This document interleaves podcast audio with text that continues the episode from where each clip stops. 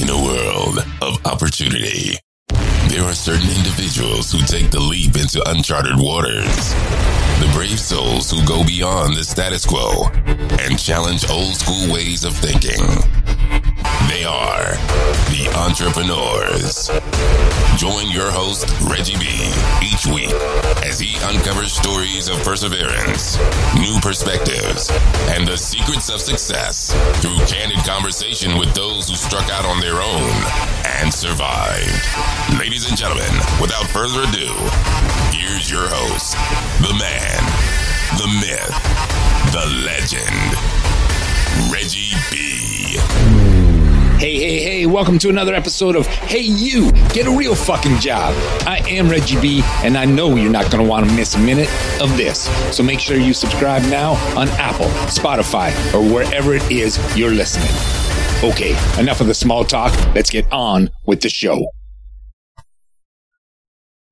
Hey, legends. Welcome back to another episode of Hey You, Get a Real Fucking Job. I am Reggie B and I am your host. And I got to tell you, you know what? On today's show, we have what I would call a verified legend, right? A lot of us are legends in the making, but this guy has, you know, been there, done that. Let's, let's say, um, I want to introduce you to Matthew Gray and Matthew is joining us from Honolulu, Hawaii. So, you know, doesn't get much better than that.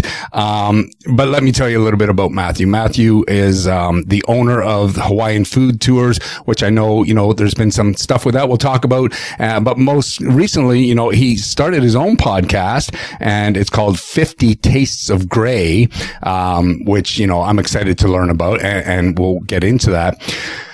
Matthew has owned numerous different businesses. Let, let me run something down here for you. He's a chef. He's a metabolic health specialist. He's an entrepreneurial advisor, an interview consultant, an author, a newspaper journalist, food tour creator, radio talk show host, and I'm sure there's probably a lot of other things he's maybe forgotten he's done uh, in his time. But uh, you know, with that said, I'm excited about this show. Matthew, welcome to the show.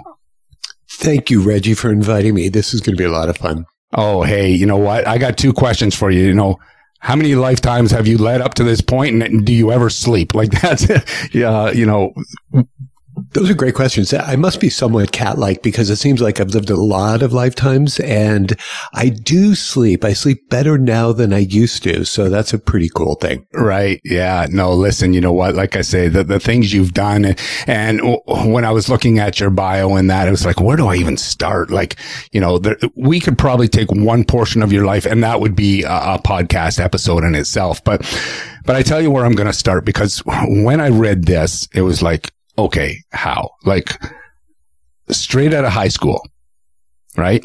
You traveled yeah. with the Eagles, Fleetwood Mac, and Pink Floyd. And, and crazy. And that in itself is like, okay, that, that's the name of the show, but tell me about that. Like, how does a, a kid out of high school get that opportunity? And what were you doing? Actually, that was, it was leverage for me to get out of high school. It wasn't even after high school. Okay. it was while I was in my senior year. My, my neighbors across the street, Jeff and Marty, had been doing merchandising for some rock and roll bands and they, uh, had done it for a number of years. They were already in their early twenties and they were done with that. And they wow. asked me, I was all of what, 17 at that time. Hey, Matt, would you like to go on the road with the Eagles on their Hotel California tour? No way. I said, yeah, what am I going to say to that? No. Right. Um, I said, I have to ask my mom and dad. and so I, I, asked them and they said, sure, go experience life, have fun. And wow. Um, you know, you'll make up the whole high school thing at the, on the other side, which I did. Yeah. And I got to live that incredibly uh, wild life of a kid on the road with, you know, the famous rock and rollers. Yeah. And I was in the capacity of doing merchandising. So selling anything with their licensed name on it. Okay. And doing that all over the country and around the world. And it was a, it was a great time. It was a great number of years when I was doing the rock and roll world. Wow. That's awesome. And, yeah. and you know what? Kudos to your parents to giving you that opportunity. H- how many, you know, 17 year olds could, could say, and heck, I, I'm a parent of a 17 year old, right? And, and I have sent him off to school to chase his dreams, but how many could say, "Oh yeah, just go ahead. Them rock and rollers, I'm sure they'll take care of you. like off you go, enjoy life, and we'll see you when you get back." Like, uh, y- you must have had some very, you know, great, inspiring parents um, supporting you. You know, yeah, when you think about it, either they were incredibly visionary or incredibly innocent. I'm not quite sure which, but they did let me go. Now, they wouldn't have done the same thing for my sister. Right. So uh, I think that they believed that I had a good head on my shoulders and Right. uh, allowed me to just go out and do my life, which was a fantastic opportunity because I could have just as easily said, no, we need you to finish high school and get a job at McDonald's after high school or something. Absolutely. Yeah, I know. And like you say, you know, and it could have been, well, maybe, you know, maybe you're a pain in the ass and they couldn't send you off to military school. So they thought, well, we'll just ship them off. let the rock and sure rollers they take care of them. But, I, I'm sure I was a pain in the ass a lot of the time. but no, you know what? That's awesome. So, so let's back up a little bit then. Let's, let's talk about, you know, Matthew Gray before the, the entrepreneurial bug bit. Um, you grew up in LA, correct? Actually, no, I was born Okay. in New York City. Oh, okay. Uh, then my family moved to Los Angeles when I was 10 years old. okay. Now, they didn't tell me about it right away, Reggie, but I caught up with them eventually. and then I grew up in LA till the early 90s when I moved here to Honolulu.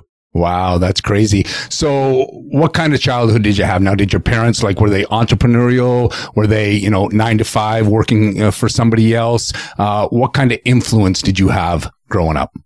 My mom was a very by the book type of person and, uh, you know, detailed and sharp and brilliant and wonderful. And my dad was like, try to get the edge, Matt.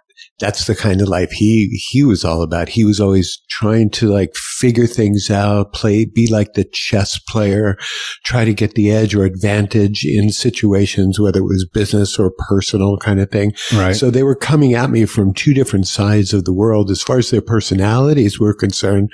But I think that that's good because I'd like to think that I was able to take the best of mom and Right. the best of dad yeah. and then combine them for myself. And I bet that's the way that everybody else feels too. Right. Yeah. And, and it's great when, when you have, uh, you know, they say a opposites attract. So it sounds like that's the type of parent you had, you know, very opposite. Uh, I can say with my spouse and I, we're, we're opposite. Um, but it, I think it also gives you that well-rounded, um, you know, childhood where, where you're seeing different perspectives and, and you're, you're kind of like you said, I can take the good from mom. I can take the good from dad, at least what you think is good at the time. Um, Yeah. a- and, you know, approach it to my life. So, um, and that's awesome. Now you mentioned a, a sister, but they weren't as liberal with her. Is that correct? Oh no, and I, I wouldn't be either if I had a, if I had a, a daughter. Right. Uh, you know, she wouldn't leave the house until twenty one. yeah. So, uh, but with me, you know, they, they were kind of strict with her and with me, they were just like, yeah, go out with the rock and rollers. And, Right. And you know, what's curious is that I still have most of my brain cells left, which is a really, really beneficial thing in life. especially at that time, right? When, uh, yeah, that'd be, I'm guessing through the 80s, uh, 70s possibly for, Yeah, for that was the, rock and roll. seventies into the early eighties. I was Right. doing that. So Yeah. yeah, I'm, I'm still fairly intact with most of my brain. So That's awesome. That's awesome. So you moved to LA at 10. Yeah. Uh, and then, you know, went to, went to high school, did the rock and roll thing. Mhm. Um, so what happened after that? Where, where did life take you after that wrapped up? And maybe, you know, maybe I should ask, why did that wrap up? Why give that up? Or was it kind of, okay, the time is done. Maybe it's a short lived sort of, um, career and it's time to move on. Unless you're really, really pampered and have a lot of money, it's difficult to live out of a suitcase for a very long time. Okay. And that is a wild life and it does take a lot out of you.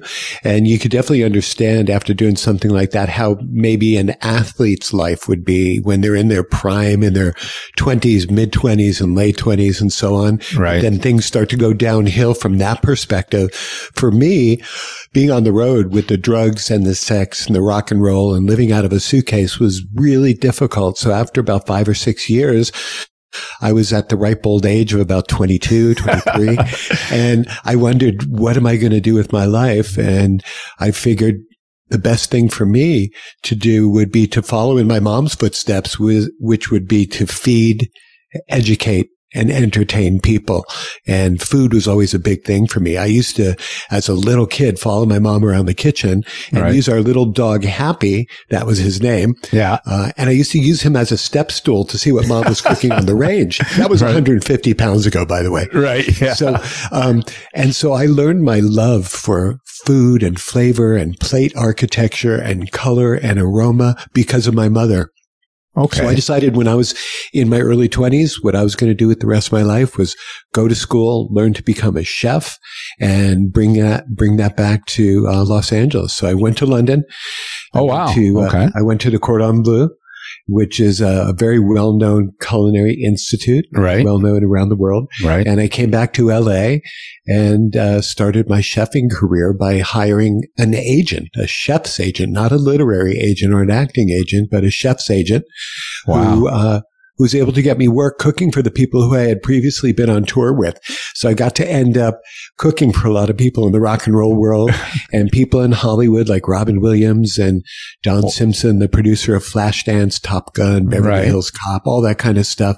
People in and around Hollywood. So that's what I was doing for a number of years there uh, in Los Angeles after I decided at, you know, in my early 20s what I wanted to do. Yeah, at that ripe old age. Now, by your early twenties, you had more lifetime experience than than a lot of people. Uh, um, you know, based on the the path you had gone down. So, so that's kind it's of cool. funny too, because, you know, the kids today, in, in, today's day and age, kids in their twenties, they're all coaches. They're life coaches and financial coaches and wealth coaches. And like they're coaching stuff that it takes a lifetime to really kind of gather. To understand. when I look right. back, when I look back on, on my life, it's like maybe I was just a teeny bit fortunate and a step ahead of my time. And I had a lot that I could offer at that time. I just didn't know how I could share it with the world yet. Right.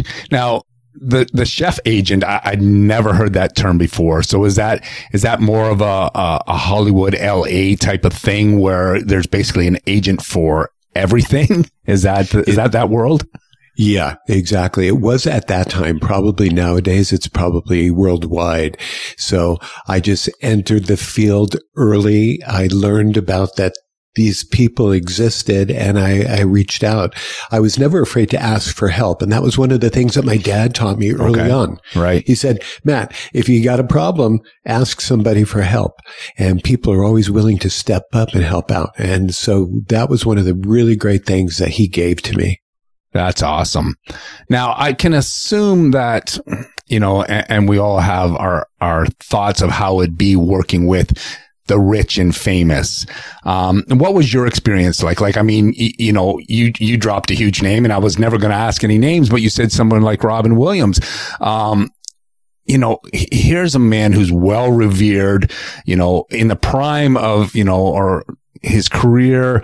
And there you are, you know, cooking his grilled cheese or whatever it is, right? How how was that experience? Like it had to be nerve wracking for you know you're a younger fella. You're what? In, did you say early thirties when when you started?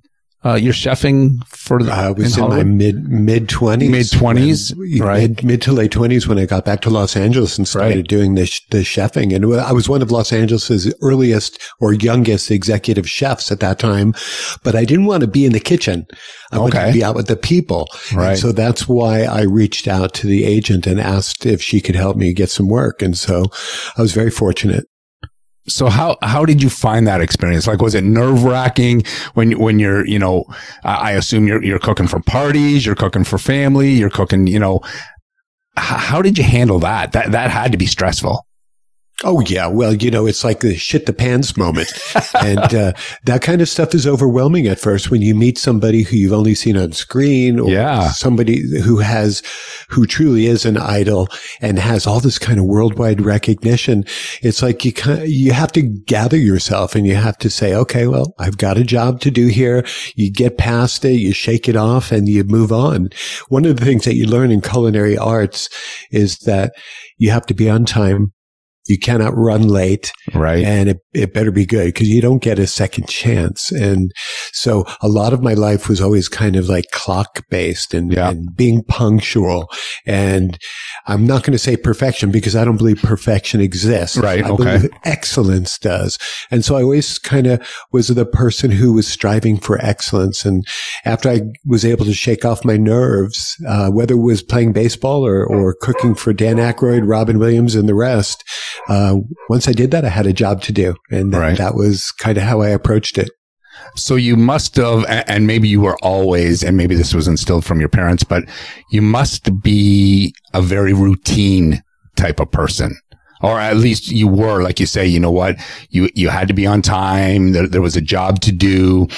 It's got to be, you know, not only excellent, but served on time, you know, served hot, eh, all the things they're expecting. So did you build routine into your life or were you always kind of a, a routine type of person? I was always an on time person. I was always a punctual person. I was always a person who met his deadline, but I am the most relaxed routine person ever. I am so chill. Um, and I was always able to be spontaneous, but when work or actually commitment was part of the project, I would always make sure that I held my commitment. And, and I think that's what maybe separated me from other people. So I was never a boring routine stick in the mud. Right. I was a person who, you know, you could swing with and drink with and play with. But if I had a job to do, I would take care of that because that's a commitment. Right. And were you able to, and I don't know if this happened very much, um, you know, when you're, you're cooking the meals or that, but were you able to be spontaneous where somebody decided, you know what? No, Matt, we don't want that for dinner tonight. We're having guests over, whatever. Can you, you know, flip on a dime sort of thing? Or is it like, oh shit, that, that wasn't part of the script? Oh, there were a lot of oh shit moments. And if you want to talk about the Robin Williams experience, the oh shit moment was when I almost set his house on fire. Oh, So I'm in the kitchen preparing, you know, filet mignon and whatever else the side dishes are. And I wanted to be a big shot because he was down there and I flambéed or tried to flambe the steaks in the pan, which exploded after I added the cognac to the pan, Oh, no. singed my eyebrows and caught fire of the drapes behind me. Oh, and that turned into, you talk about a shit show uh, I guess. we had police and fire engines and the whole bit. And that's where I truly lost it. That was like the toughest experience of my professional career. But he was cool as a cucumber. He was he just as long as everyone was safe, Right. everything was good with him. And so, yeah, those kind of things happen, and you just have to really kind of deal with it. Emergency requires emergency, Right. and uh, you know you have to take care of all the things that occur, and that's what was going on for me at that time. That's, I, I couldn't imagine. I mean, you know, you, you have to come out of a, uh, an experience like that and say, okay, uh, you know, I'll never work in this industry again. Um, that, that has to be going through your mind as you're trying to put the fire out or whatever you're doing. It's like, okay, th- this is it. I just signed my walking papers. Um, but it sounds like, no, you were, you were fortunate enough to, to keep going. So, um, th- that's that What is it? resilience, I guess. Oh, you know, one of the things I did learn, Reggie, after that was to always have my own portable fire extinguisher with me when Right. someone's home. Yeah. And, you know, not a joke because I saw firsthand what could really happen. And, um, that was during an experience when I was running one of my companies called Pamper and Dine. Right. And I was going to bring that one up. So let's Yeah. talk about that.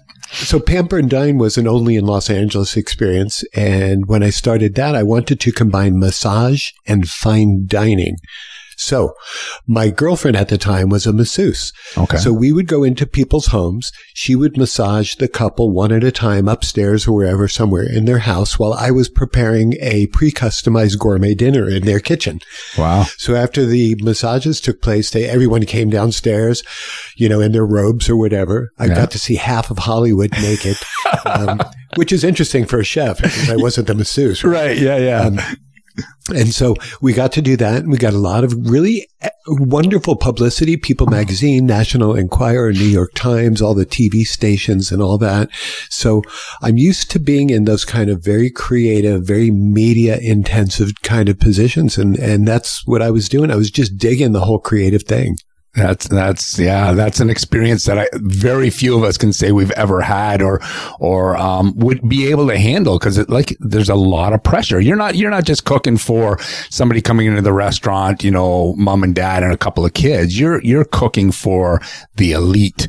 Um, you know, you're providing a service to the elite and I couldn't imagine the amount of pressure, but like you say, if, if you're the type of person you are, very laid back, roll with the punches, I guess it'd be pretty easy. So, so what happened with pa- Pamper and Dine? Because that sounds like that that was an awesome, awesome um, idea uh, to to mix the two. And yeah. what what became of that? That lasted for about four years and it lasted as long as it could through a busted up relationship between myself and, and my girlfriend at the time. Okay. And, uh, try to find other masseuses and try to live the life of like, you know, this kind of celebrity chef guy. Right. Yeah. Yeah. So it was difficult threading that needle, really. Um, so, you know, it didn't last forever and it didn't make me zillions of dollars or so on, but it was one of life's really colorful and warm experiences that, you know, ended up being a semi success or a semi failure, depending on how you look at it. Right. I got to meet a lot of people and it was a great stepping stone for me. And, and, you know, now that I look back on it, I embrace all the things that did not work to my dream and that worked for a period of time because everything is temporary when you look at it in a certain right. light. And that was a great temporary four year journey. And so uh, it was really good. It was a lot of fun for the most part. Yeah. Now you just mentioned something there that, you know, I think it's important for a lot of entrepreneurs to understand is some things are temporary. Some things don't last forever. Some businesses come and go and you learn from them and you just carry on. Right. And, uh, you know, I, I, think that's huge and it can be a tough lesson, um, because we're not, we're not born to accept failure, I guess, right? We're taught that failure is bad, um, right from school. Shit, we, we get marks on, on our papers, right? And it's, uh, at one point it was, you know, A, B, C, D, E, F right? Well, we knew what the F meant, you oh, know, yeah. and, and, we were taught that that that's a bad thing. And once you get into business and you get those failures, that can be hard to shake off. So, um, I, I, think it's a, very important to hear that. Yeah, it was a great experience. Let's move on. Right? I flaunt my failures. I'm I'm so proud of all of those times I messed up and fell in my ass because had that not happened, I would not be living a real life. I would not be right. An authentic person and I would never have been able to get to the next level. So I think failure is really important for everybody. And I think that it's okay to talk about it and to share that stuff. Yeah, because that's where you learn, right? Uh, and you, you mentioned athletes before, right? You can't really tell an athlete's character if they always win. Right. Right. It's right. in the failure that you start to see, okay, what kind of person are you really? Are, are you resilient? Can you bounce back? Can you learn? You know, are you coachable and, and all these things? You don't get that when you're just successful. Oh yeah, the right? School of Hard Knocks is for real. It's a real Absolutely. place. It's a real university, and then we all need to go through that at one point. Yeah, you know, I say that there there's two ways you can learn: book smarts or street smarts, and I'll choose street smarts any day of the week. Mm-hmm. Uh, Same here, because that's where the real learning is done. Right. Well, you're so right. I mean, there are so many educated derelicts out there. There are people who have uh, degrees up their yin yang, and yet they can't do this. They can't have a social, a socially right. experience. They can't communicate with people. They don't know how to understand what the human condition is all about, but they yeah. do know their particular field. Yeah, absolutely. Um, you know, case in point, uh, a lot of physicians they really know their stuff. They know how, surgeons know how to do their thing and, yeah. and, certain physicians know how to do their thing, but they know nothing about nutrition. Right. But they know about medicine. Right. So I'd much rather be a well-rounded person than a person who's like totally like laser focused on one thing. Yeah. Yep. I, I, I had uh, one gentleman, and gosh, I'm going to screw up this quote that he said, but uh, when he said it, it was great. It was something about he's had you know, a lifetime experience of experiences, um, throughout the decades. but there's other people who have one type of experience for decades throughout their lifetime. And, you know, that to me, it was like, yeah, I would rather have all those different experiences, failures, successes, whatever it is, than just know one thing. And, uh, Yeah. I I think that's true of a, a lot of successful entrepreneurs is which you have shown. And so let, us continue on, you know, um, after Pamper and Dine, um, when did, um, the food for Trader, Trader Joe's come in with that company? Um, That Matthews Fine Dining, was it? Yeah, uh, Chef Matthew's Fine Foods. Chef Matthews Fine Foods. was a company that I created a lot of gourmet, sexy, stuffed finger foods for the Trader Joe's line. So I had about five different really yummy apps and things like that that we'd supply. We'd make in Burbank where my food kitchen was. Okay. And then we'd deliver it throughout Southern California to the Trader Joe's there. And this was back in the day. This is pre-internet. So we Right. didn't have the opportunity to send emails and to look at each other like this that we're doing Yeah, from yeah. thousands of miles away. So you had to do different things back in the day. One was making a phone call and trying to get yourself uh, an appointment set up to where you can shake hands and get into the face and communicate with people. So I pitched my foods and Trader Joe's invited me to their offices and I did a whole tasting thing, a dog and pony show. Right. And, and one thing led to another and I began supplying them with these really luscious, decadent and delicious, uh, items. Now, how, how did you go about it? I mean, I, I know you, you know, knew the chef side of things. Um, but what about the business side? Because now I, I, I have to assume it's some sort of a transition from, from preparing meals in people's homes to now you're trying to sell a product to, to a large company like Trader Joe's. So, so what gave you the ambition to, to try that and just say, Hey, you know what? I'm going to, I'm going to knock on their door and see if, uh, we can work with them. Fortunately enough, when I was young, I was ambitious and I didn't know the downside to, Okay. And, and maybe that's good, you know, the kind of like not knowing or the, the stupidity, if you will. Blinders on sort of thing. Right. It's, Yeah. I want to do this. This is going to make me feel good. And so I went and I did it.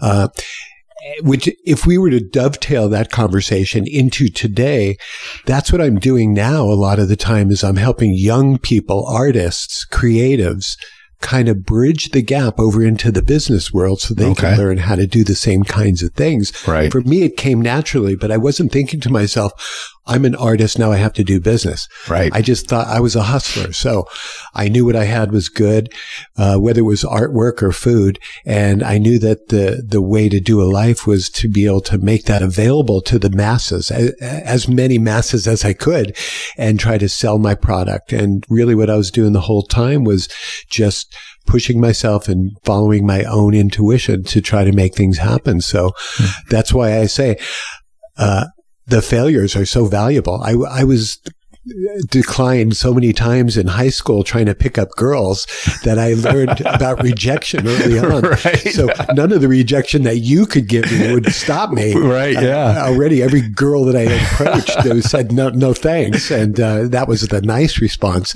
Um, so in business, it was comfortable for me just to say, I have something delicious here. I have something beautiful here and I'd like you to look at it, try it, maybe sell it. Right. And that's kind of how a lot of the successes came along. That's great. Um, and, and you talked about, you know, now you're helping the creatives because l- let's face it, right? The, the creative side is more the emotional side of us, right? When, when you're creating, it's about the feelings. It's about the emotion that, that whether it's the food or like the artwork behind you, um, creates but business is more about logic. And, and, those two things right when you when you try to combine them um, that in itself can be a, a, battle. When when it's a creative minded person or even on the other side a logical person which i am trying to create something it's like you know that doesn't make sense or you know that's not making me feel good whatever the, the case may be. So uh, trying to combine those two skills in itself is, uh, you know, tough for a lot of people. You're right. It definitely goes both ways, Reggie. You know, whether you're creative trying to get over into the business world or you're uh, a logic business based functionary who wants to go into the creative. There's that bridge that you have to be able to create to be able to join those two worlds because they are extremely different. Right. Now, if you had to choose one, because obviously you have both, or, or you've learned both, um, which would you rather? If you could only choose one, would you rather be the creative guy or would you rather be the logical guy? Without even a moment's thought, it's the creative guy. Right.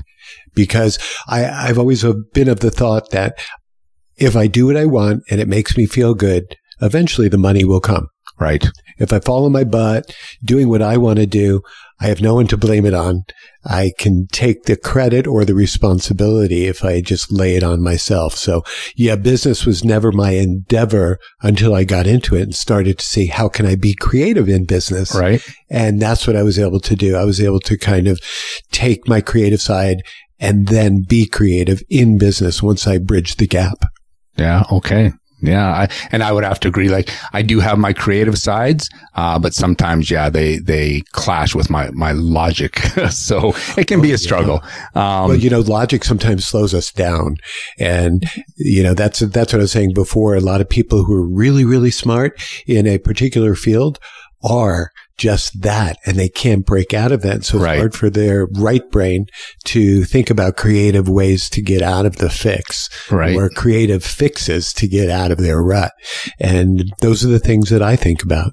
Okay. So then I'm not sure if you left LA before you got into talk radio or were you in talk radio when you were still in LA? I was doing talk radio there. I had started a greeting card company. Yes. Um, now let's talk about that. How how do you go from food, right? You're a chef. Um, now, how do you say, ah, you know what? Uh, let's let's start a greeting card company. Like, where does that thought come from? I know it's crazy. When when you go ahead and connect the dots, you start to see amazing images that appear. But the whole greeting card thing happened because I had a friend, Christine, who was a photographer this is back in the 80s. Okay. And yeah. she was a really, really talented photographer and she always lamented about not being able to sell her photographs. And so one night, um, when we weren't very high, we stumbled upon a process of creating artwork on uh, developed film that had gone through the process. And it was um, something that if I was smart enough at that time, I would have patented. But it was just a really cool uh, process that allowed us to make unbelievable artwork.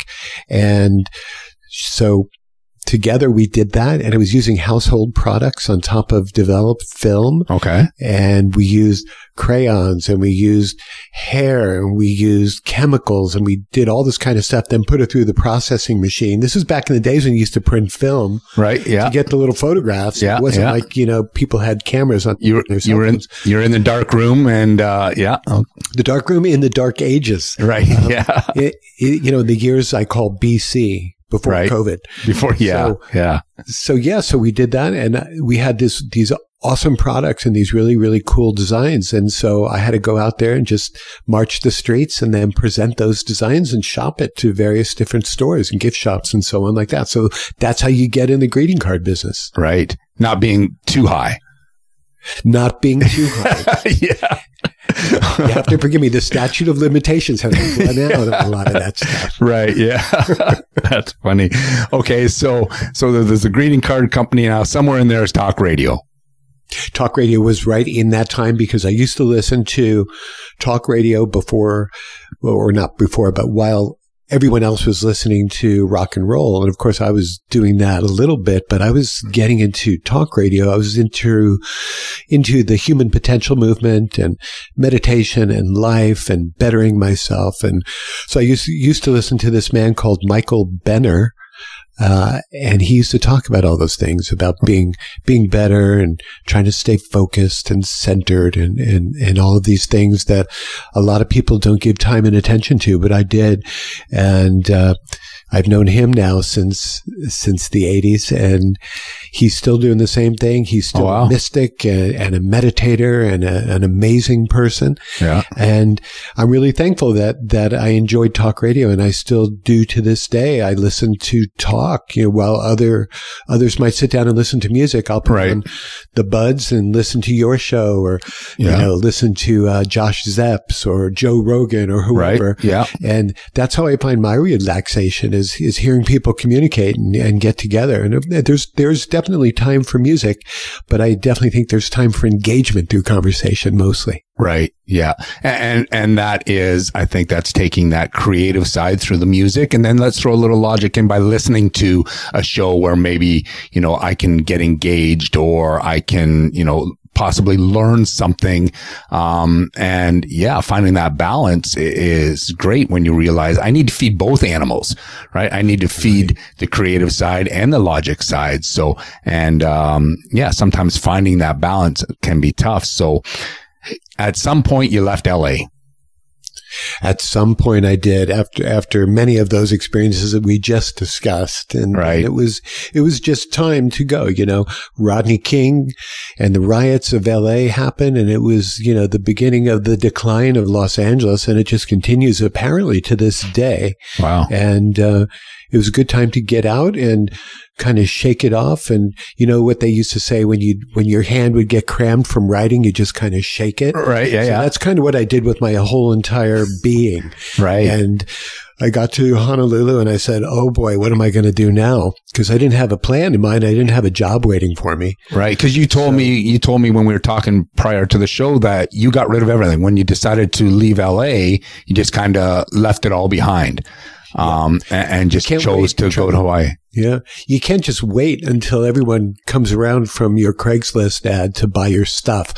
So what I couldn't sell, I gave away. uh, Wow. And or just left behind. And, and that's the only way you can do it because if you let your stuff hold you back, you just can't move forward, right? Okay. Yeah. That's a good So- analogy. So I got, I got to Honolulu and I decided I was going to try to be the food writer, restaurant critic for Hawaii's largest newspaper. And I banged away at that for years, trying to get the job. And, uh, I did that by writing for the weekly, which is a, um, a lower end publication. Right. And I became a food writer for a number of years while constantly banging away at the big newspaper and finally ended up getting that job. One of the most coveted jobs I think ever. Oh, wow. Okay. Getting paid to eat in Yeah. Hawaii. Yeah. not Right. such a bad thing.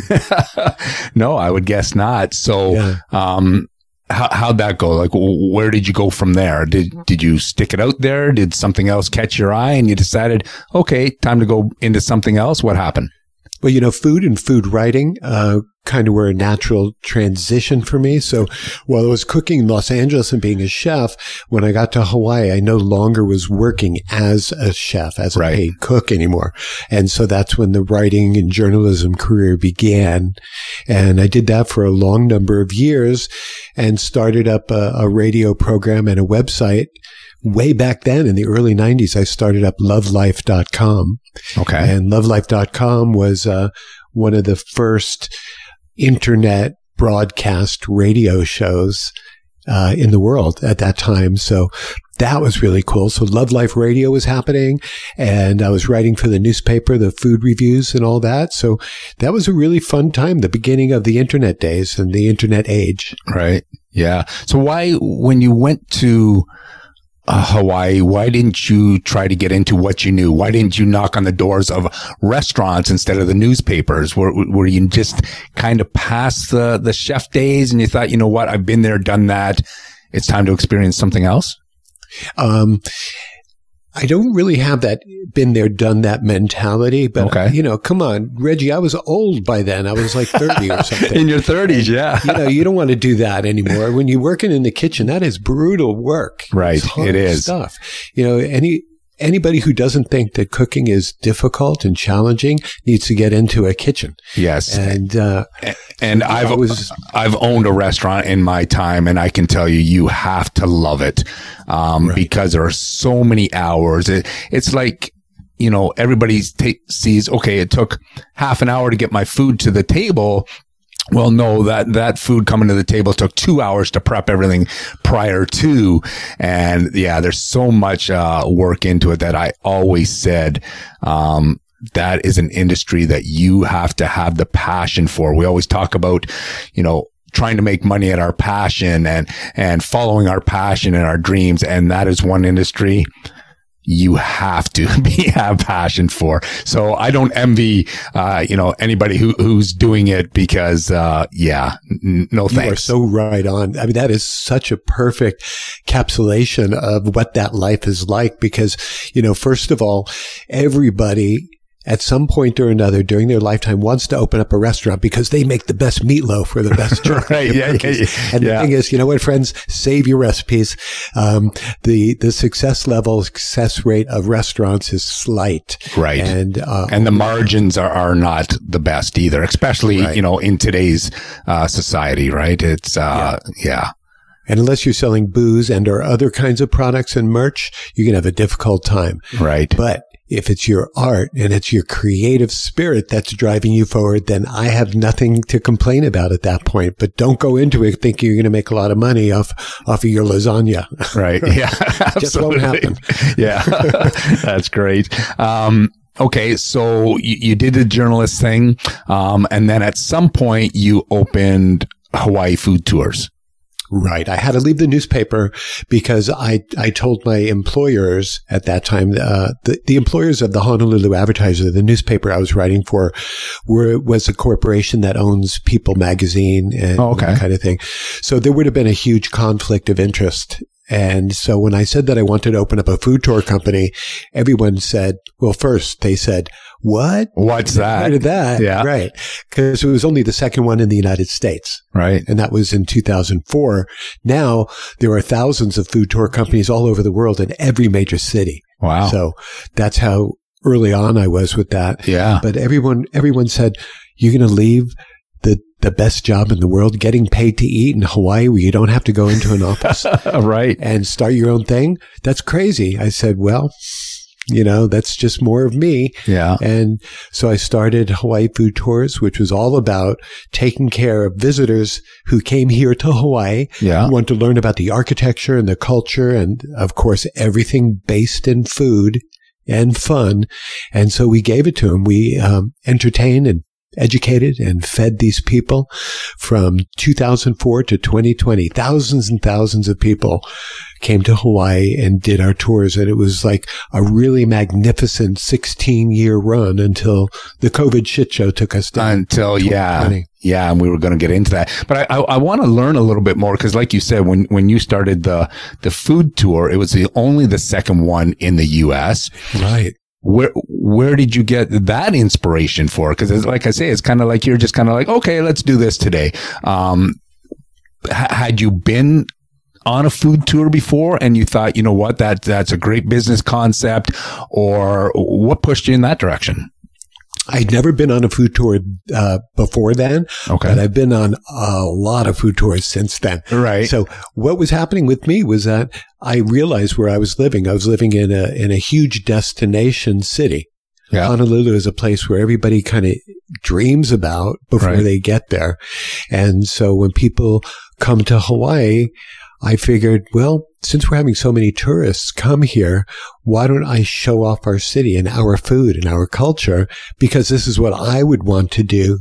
Because everywhere I had traveled previously, even though I was unaware of food tours per se, yeah, it was always important to me to find the best places for breakfast or lunch or dinner, the right. best restaurants. And that was back in the day when you had to look at guidebooks that yes. were usually two or three years old from the time that they were written right. to the time that I was looking at them. Right. But it was always about the search for the best food and the best flavor. And I decided that maybe opening up something called Hawaii Food Tours was kind of catchy and would allow me to kind of get out from behind the shadows because as a food writer, no one knew my identity.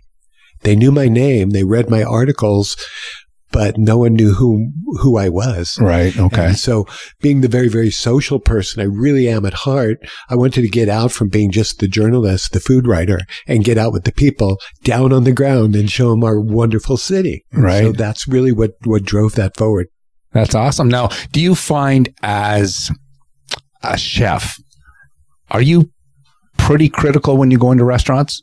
Or do you understand enough that you know what, not everything's going to be great every time, and we'll cut them a little bit of slack? Or, or when you walk in because of what you've done, are you expecting excellence?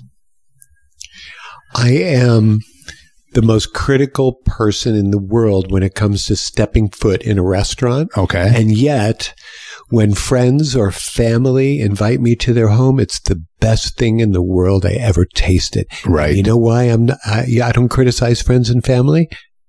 Because I like having friends and family. so I love, I love the energy. I love the heart. When Right. someone cooks for me, it means that much. But when I'm going into a restaurant, especially if I'm representing people who work hard for their money Yeah. and they want to know about value and they want to know about quality, that's a very important issue to me. And so that's where I become critical. And that's where diner's remorse can take place at some times when, Right. when uh, I'm not so happy about what came out of the kitchen. And I find myself still to this day wanting to help restaurants by giving them tips and pointers and so on. Yeah. And, and, and from that side, just so I understand, um, what is it that is important to you when you're looking at, you know, critiquing the food? Is it, is it just come down to flavors? Is, does it come down to portion size? Does it come down to, you know, how long it took you to get it out of the damn kitchen? Or is it kind of all, all inclusive? It's all inclusive for me. When I was writing about restaurants, my first thought was, how will I get 2000 words out of this experience? Right. Okay. Yeah. so I was thinking from the writer's mind. Right. Uh, everything else after that were things like, um, what is the exterior looking like? Do they have valet parking? How was I treated? Did they have a host or a hostess inside? How did they treat me? How did they welcome me? Right. There was so much that I looked at, so much that I paid attention to long before the food ever got to my table. Right. I wanted to see if, if like the wait staff was bringing me a cup and they were holding it like this Right. at the top. I don't know if you can see that. Yeah. Yeah. Yeah. That's one of that's one of my biggest pet peeves in life. If if people don't understand what to do, if they don't understand their choreography, their dance, what they need to do, how to walk, how to greet, how to hold, how to present, Right. Those are things long before you get the food in your face. And so I was really, really rather rigid with the things that I would look at. I would take a look at the decor. I would take a look at the, just the way the whole style was and the, the look and the feel and the smell. And then we'd get down to brass tacks and we'd see how, how their service was and how the flavors are. Yeah. And it didn't always have to be about complexity.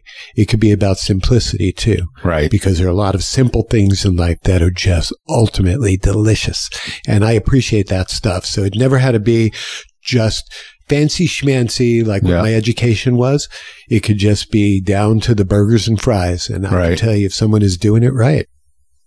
Yeah. So it's about the entire customer experience, which it should be. Like you say, from the moment Yeah. you walk in that door, um, that is that feeling, right? That is that creative side. And, and when you're going for, for a meal, it's creative. It's not, it's not about logic. It's not about, you know, oh, well, you know, how long did it take and how much did it cost me? I don't give a, sh- you know what? It doesn't matter what it costs if the experience was the proper one, right? Right. Now, Uh, I was always the guy that was asking all of the questions. And by the time they realized I must be some sort of a food writer or food expert or something, it was way too late for them. It was too late. yeah. they could not call an audible at that time. Right. So right. it's like, this guy is asking me, uh, where this fish was caught. The guy at table 11, you know. Right. like- so I would see people be looking over because no one knew who I was when I was the critic. Yeah. But I was asking intense questions and, uh, you know, I was able to kind of establish and evaluate the staffers and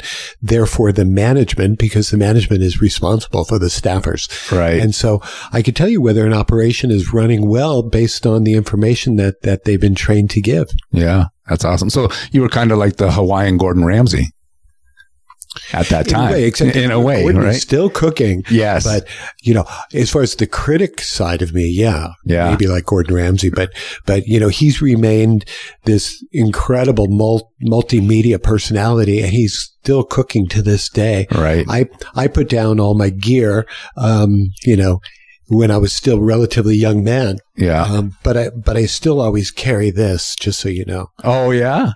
And yeah. and what's the significance of that? The significance of always carrying a spoon yeah. is that I always have the opportunity to taste life, and I never miss a drop. Okay, so that's that's always in my pocket. Wow, it's always with me all the time. So, you know, that reminds me where I came from, yeah, and what mom fed me, and where's my next meal. So I'm thinking right. about all these things at the same time. Wow. That's amazing. Huh. I think we all need um, something like that to to remind us of, like you said, where did I come from, right? What did I learn? Where's my next meal coming from? Sort of thing. Stay humble and remember those experiences that got you to where you are today. So, um, exactly. And speaking of those experiences that got you where today, let's yeah. talk about that COVID shit show you mentioned uh, a little bit oh, ago, oh, which which kind of you know put you on um, a new journey because, like you said, the Hawaiian food tours was shut down. Well, yeah. Um, the COVID shit show, that was a mess and it was for everybody. And we right. all have PTSD to some extent.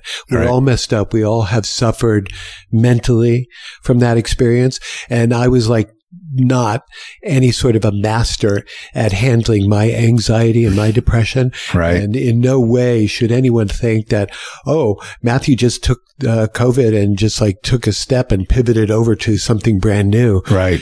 That's, that's not the case. I was yeah. twisting in the wind just like everyone else. I was scared. I was paranoid. I was depressed and anxious and so on. So it took me a while to decide what to do next. I was just kind of, um, not at my best. And I think that that probably explains where a lot of people are still. Oh, absolutely. I feel, I feel that to a significant degree myself. Right.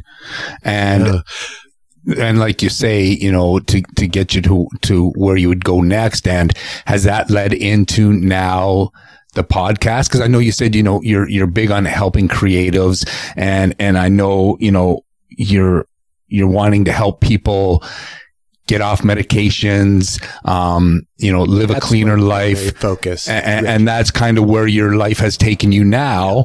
Um, and, and, is that kind of the premise behind the podcast? Um, uh, t- talk to me about, uh, um, your, your new, your new venture. Well, you know, the, the new venture, which is not uh, officially stamped with that venture rubber stamp. Okay. It's just something that, that, that is within me. I'm kind of in a stage where, like I said earlier in the show, that, you know, I'm fortunate in that I, I survived those years, the early years. Right. And I lived life to excess for a long, long time. And my personal journey is an interesting one from, from the perspective of at one point in time, I was 100 pounds heavier than I am right now. Right. Okay. I had type type two diabetes, and I was on about a half a dozen medications. Wow. And had I not pulled it together and learned a lot about science and medicine, I would maybe not be here today. Half of our audience right now, half of them are either obese. Yep type 2 diabetic or on their way shortly and they need to lose weight and they want to get off their meds and they don't know what to do. And I realized that because I was one of them, but I overcame it. I learned what to do and how to do that. So I'm helping people get healthy, living lives so they can be with their friends and their family and their spouses in right. 10 years from now and not have to worry about their life anymore. Right. And it can be hard. I mean, A, nobody likes change. Um, and B, you know, you didn't gain that hundred pounds overnight. Uh, and you right. didn't lose it overnight.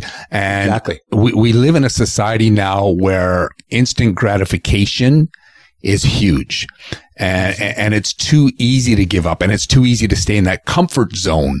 Um, because sometimes we're okay lying to ourselves. Uh, you know, and that's unfortunate. We, we don't really look ourselves in the mirror when we're, we're facing, you know, hardship. Uh, we right. kind of close, you know, a blind eye and yeah, you know, I'll, I'll, I'll, get on that tomorrow. Yeah, doctor said this. And yeah, I know, you know what? I've gone up a couple of pant sizes or whatever it is. Um, and it can be hard for us to face those realities of, you know, and, and, there's a saying, take time for your health before your health makes you take time for it. and Yeah. uh, Yeah. you know that that is so true. So, um, so what other ways are are you working with people to to get them on the straight and narrow, for lack of a better term? Well, the way I get people on the straight and narrow is to be able to just do this, to get my message out, to let people know that I'm in a pay it forward kind of mode in my life. Right. And so it, it doesn't necessarily have to be something that's going to be costly. I want to help you and, uh, and I'm available. All you have to do is go to a, any, my website. So you can call me by the telephone. You can email me if you need help with your health, your diet, getting off of meds, maybe fighting back type two like I did, losing Yeah. weight. Losing weight is a big one. A lot of people just want to lose. How do I lose 20 pounds? Matt, how do I do that? I know how to do that. right. My work is guaranteed and I, I can do that. But the only thing I can't do, Reggie, is I can't make someone ready. They have to get ready on their own and Right. decide that they are ready. Then they reach out to me and then the magic happens. right. A- And, You know what I mean? yeah, and that's no different than you know, an an, an, sorry, an addict or or somebody. You have to be ready. You can't force somebody. You can't, you know, hold up that mirror and make them look at themselves and saying, look at yourself like you're heading down the wrong road. No, they got to see it. And, and until then, you know what? You're, you're just, and, I won't say you're wasting time by banging on that door, but you're going to be knocking on that door a hell of a long time Yeah. until they're ready to open that door. So, um, you know, good on you for, for being willing to help. And, and we're definitely going to get those links and, uh, you know, all that out, um, onto the website so people can contact you because I'm sure people will, right? They're, they're going to hear some of themselves in, Yes. in this and they're going to say, you know what? Uh, it, it's time. I, I need to just shit or get off the pot and, and it's time. Right. So, um, so I'm glad that you- you're able to offer that to people. When someone gets ready, I act as a motivator and an educator and I will be there for you. And that's the important stuff that everybody needs. They need that kind of mentor in, in a new field, a new direction. But I, I wish I could make people want it, Right. but I can't. No. I can do the rest. But if you decide you want help, you can come to me and I will help you. That's awesome. Listen, how out, out of all the things you've done uh, across your life, entrepreneurial wise, is there any commonalities that you would say served you, regardless of whether it was, you know, cooking in people's houses, uh, being on the road, um, you know, moving to a new place and, and doing journalism? Is there anything that you would say kind of served you well as an entrepreneur? I think what served me well and still to this day does is the same thing that serves everyone else well who has good social skills. I think that there were uh, some scientists about a decade, maybe 20 years ago, who did some studies and they found out that people who are most successful in life are people who are adept in their social skills, not necessarily people who are educated in a really deep way. Right. So if you can communicate, I think that that is going to be the most important factor in your future. And so I've always been kind of like a, a walking gab fest. Okay. I love chatting. I love people. And I think all that kind of comes across. I think it blends together. And if you have good social skills, you're going to be fine. And if you keep your eye on the prize, even though you're going to fall down a few times along the way, that's fine too. So, you know, you gotta, you gotta go easy on yourself. You have to understand that the journey is, is the biggest part of the life. It's, it's not the destination. Right. And, and that, that kind of leads into, you know, the next question I was going to ask. W- what kind of advice would you give to anybody? And, and regardless, c- because you've done different things, if somebody is thinking, yeah, you know what? I'm not happy with doing what I'm doing. Maybe I should take that leap. Maybe I should look at starting my own business. What kind of advice would you give to somebody? I would try to find out their goals. Okay. And I think that's always a really great directional uh, compass point to be able to then springboard from. So everyone has different goals. Some people get into things because they want to make money. Other Yeah. people get into things because their their heart, their creative side wants to get into it.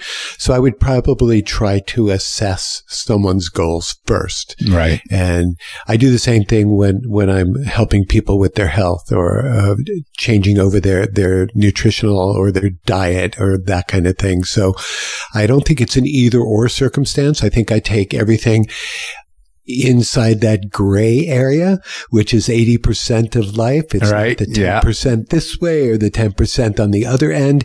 It's all the stuff in the middle. Right. And that's, that's who I'm about. That's what I'm about. And that's what the show is going to be about also.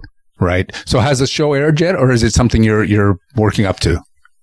We're working up to it. Okay. Right now, the only thing that there is, if you take a look on, uh, YouTube and you type in 50 tastes of gray, there's an intro video there that I put up just to give people a little taste of what I'm going to be doing. Right. It's going to be, it's going to have a lot of food centric concepts and ideas. okay. And every show will begin with me asking my guests, what have they eaten today? okay. but the the stories of success and creation and ideas and objectives and coaching and things like that that what you talk about right. will still be on the table so nothing's out of bounds for me right. and it's just going to be done hopefully in a nice warm and loving style not too much confrontation yeah. but unless it's necessary And, right. uh, right and Not uh, afraid to put them in their place if needed be. Right. you know you have to yeah. you, you have to take control Yeah. and uh, so yeah, so I'm looking forward to that that next stage too, doing the the podcasting because it's completely different than what I used to do with talk radio, which was a very linear kind of aspect of interviewing people over a phone. Right. But you didn't have this ability to see someone, Right. and you didn't have the ability to go back and in a non-linear fashion be able to tag an intro on the front side and then take the back side and do Yeah. an outro with a call to action. Right. So I kind of dig that whole technical aspect of where we're at right now with, with all the technology and the, and the shows and the platforms that are out there for us. So I'm excited about this next level, this Yeah. next journey.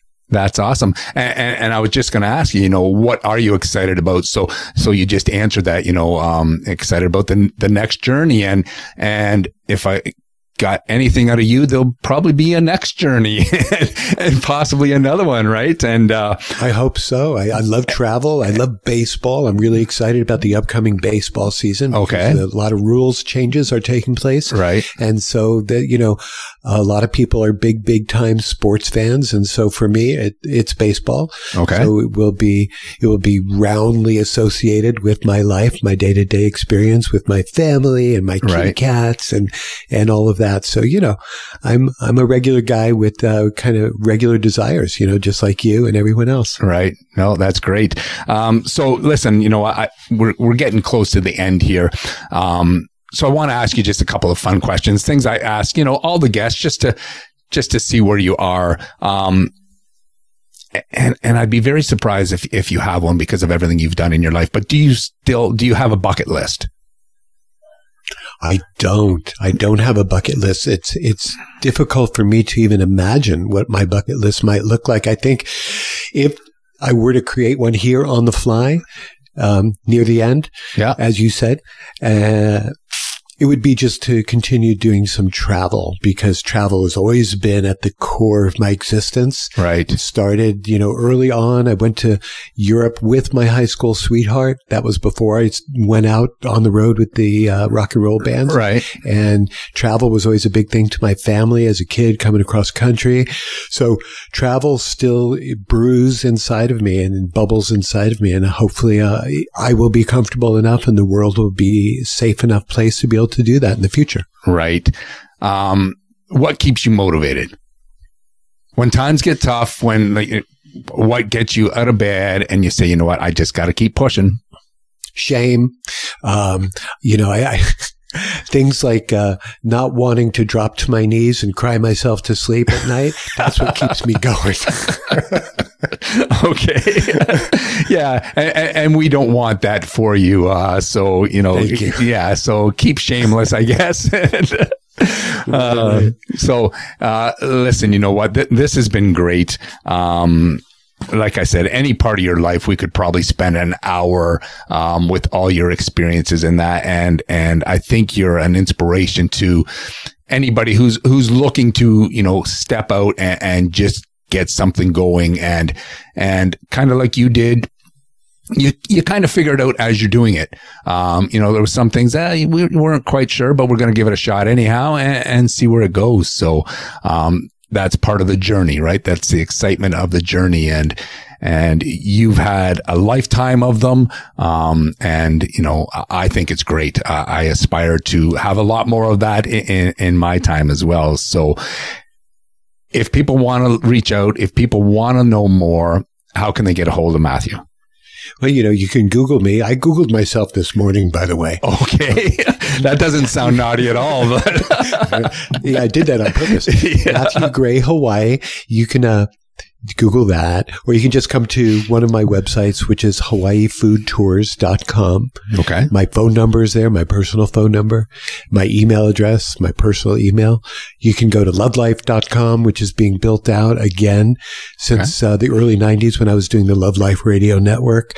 So I'm really accessible. If somebody wants to reach Matthew Gray in Hawaii, right. your guy, and just, just do it. If you need help, with your diet or getting off your meds or losing weight. I mean, that's a simple thing that I can help you with like in one month.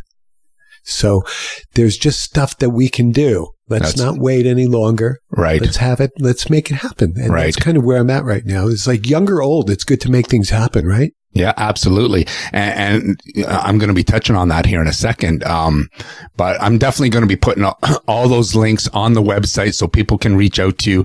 And, uh, you know, I, I'm sure that they'll see that you're probably a pretty easy guy to work with. Um, you know, they're, they're not going to feel like, oh, you know what, here's somebody judging me or, or, you know, who's going to be a stick in the mud sort of thing. I, I think you, you'd be a pretty laid back, easy going guys. So, um, so listen, I want to thank you for joining us today, joining me in the, and the legends. Um, and uh, as always, legends, I want to thank you for allowing me, for allowing Matthew into your world. I hope you got some value from today. You know, I, I, I hope you're, become inspired to to keep turning your dreams into reality. Um, if you haven't yet, you know what? Hit that subscribe button. I want to keep doing this with you every week. Um, because I'm having fun with it. And, and like I said in, in the welcome episode that I want to take you on this journey. I want to see you get to where you want to be. So, um, as always, I'm going to wrap up with the, the golden nugget and it kind of touches on something that Matthew had said there about, uh, you know, let's, let's just do it. Um, the average life expectancy in North America is 79 years. Now, when you're young, right, it seems like I've, I've got all the time in the world to, to figure out what I want to do to, to reach my goals. And as you get older, there's, there's a strange phenomenon that happens and, and, you start to question, where the hell did the time go? Um, you know, it's just amazing how, how even though we still have the same 24 hours in a day, I don't know. There's there's some point in life where that that gets a lot shorter. Um, but regardless of what age you are, you know, I want you to take a different perspective. I, I heard this somewhere and I just can't remember where I heard it, but I thought it was great. Instead of looking at life as, you know, having 79 years, I want you to look at it as having 79 seasons. You have 79 springs, 79 summers, 79 falls, 79 winters. And when you look at life that way, I think it takes on a little more urgency. Um, because if I told you, listen, Matthew, you only have $79 to get through, you know, this month. I'm sure you're going to make sure that you get value out of each and every dollar.